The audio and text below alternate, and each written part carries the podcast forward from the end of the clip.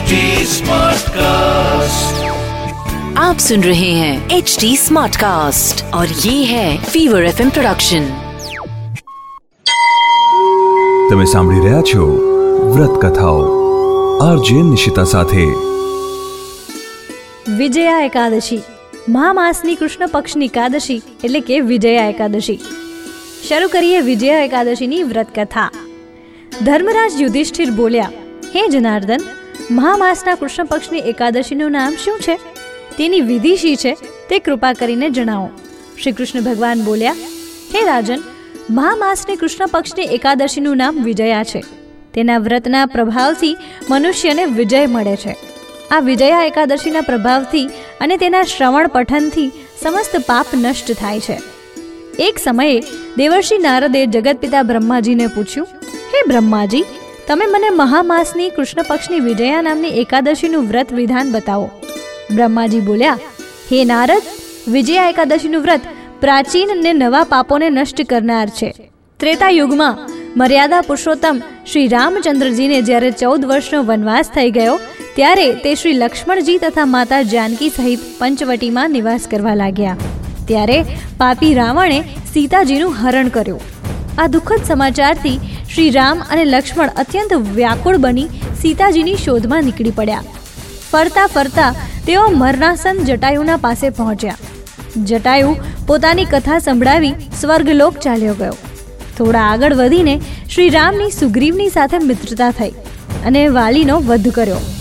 શ્રી હનુમાનજી શ્રી રામચંદ્રજીની પાસે આવ્યા અને બધા સમાચાર કહ્યા. શ્રી રામચંદ્રજીએ સુગ્રીવની સંમતિ લઈને વાનરો અને રીંછોની સેના સહિત લંકા તરફ પ્રસ્થાન કર્યું. જ્યારે શ્રી રામચંદ્રજીએ સમુદ્ર કિનારે મહાન અગાધ મગરમચ્છોથી યુક્ત સમુદ્ર જોયો, ત્યારે તેમણે શ્રી લક્ષ્મણજીને કહ્યું, હે લક્ષ્મણ, આ મહાન અગાધ સમુદ્રને કઈ રીતે પાર કરીશું? ત્યારે શ્રી લક્ષ્મણજી બોલ્યા, હે રામજી, તમે આદિપુરુષ પુરાણ પુરુષોત્તમ છો. અહીંથી લગભગ અડધા યોજનની દૂરી પર કુમારી દ્વીપમાં બગદાલભ્ય નામના ઋષિ રહે છે. એમણે અનેક નામના બ્રહ્માને જોયા છે. તમે એમની પાસે જઈને એનો ઉપાય પૂછો. લક્ષ્મણજીના વચનો સાંભળી શ્રી રામચંદ્રજી બગદાલભ્ય ઋષિ પાસે ગયા અને એમને પ્રણામ કરીને બેઠા. મુનિએ તેમને પૂછ્યું, હે રામજી, તમે ક્યાંથી પધાર્યા છો?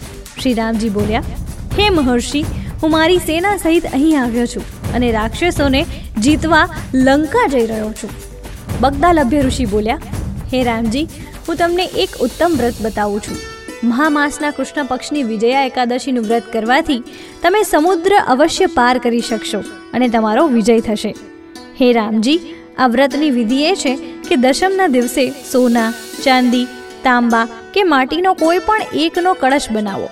આ ઘડામાં પાણી ભરી તેના પર પાંચ પલ્લવ રાખીને વેદિકા પર સ્થાપન કરવું.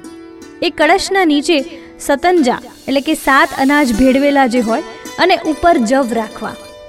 તેના પર શ્રી નારાયણ ભગવાનની સુવર્ણ પ્રતિમા સ્થાપિત કરવી. એકાદશીના દિવસે સ્નાન આદિ નિત્યકર્મથી નિવૃત્ત થઈને ધૂપ, દીપ, નૈવેદ્ય, નાળિયેર આદિથી ભગવાનનું પૂજન કરવું.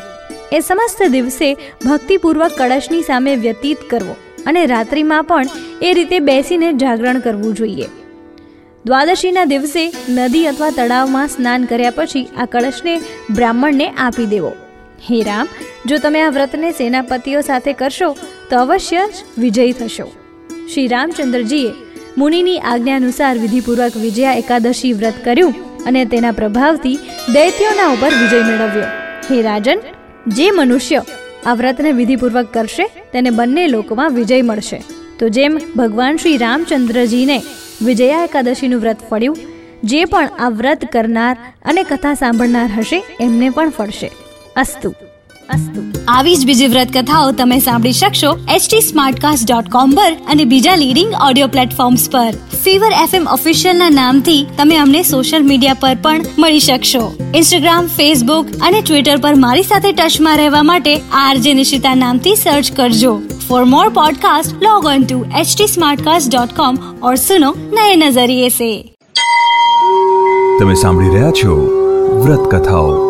આરજે નિશિતા સાથે आप सुन रहे हैं एच डी स्मार्ट कास्ट और ये था fever F production H smart cast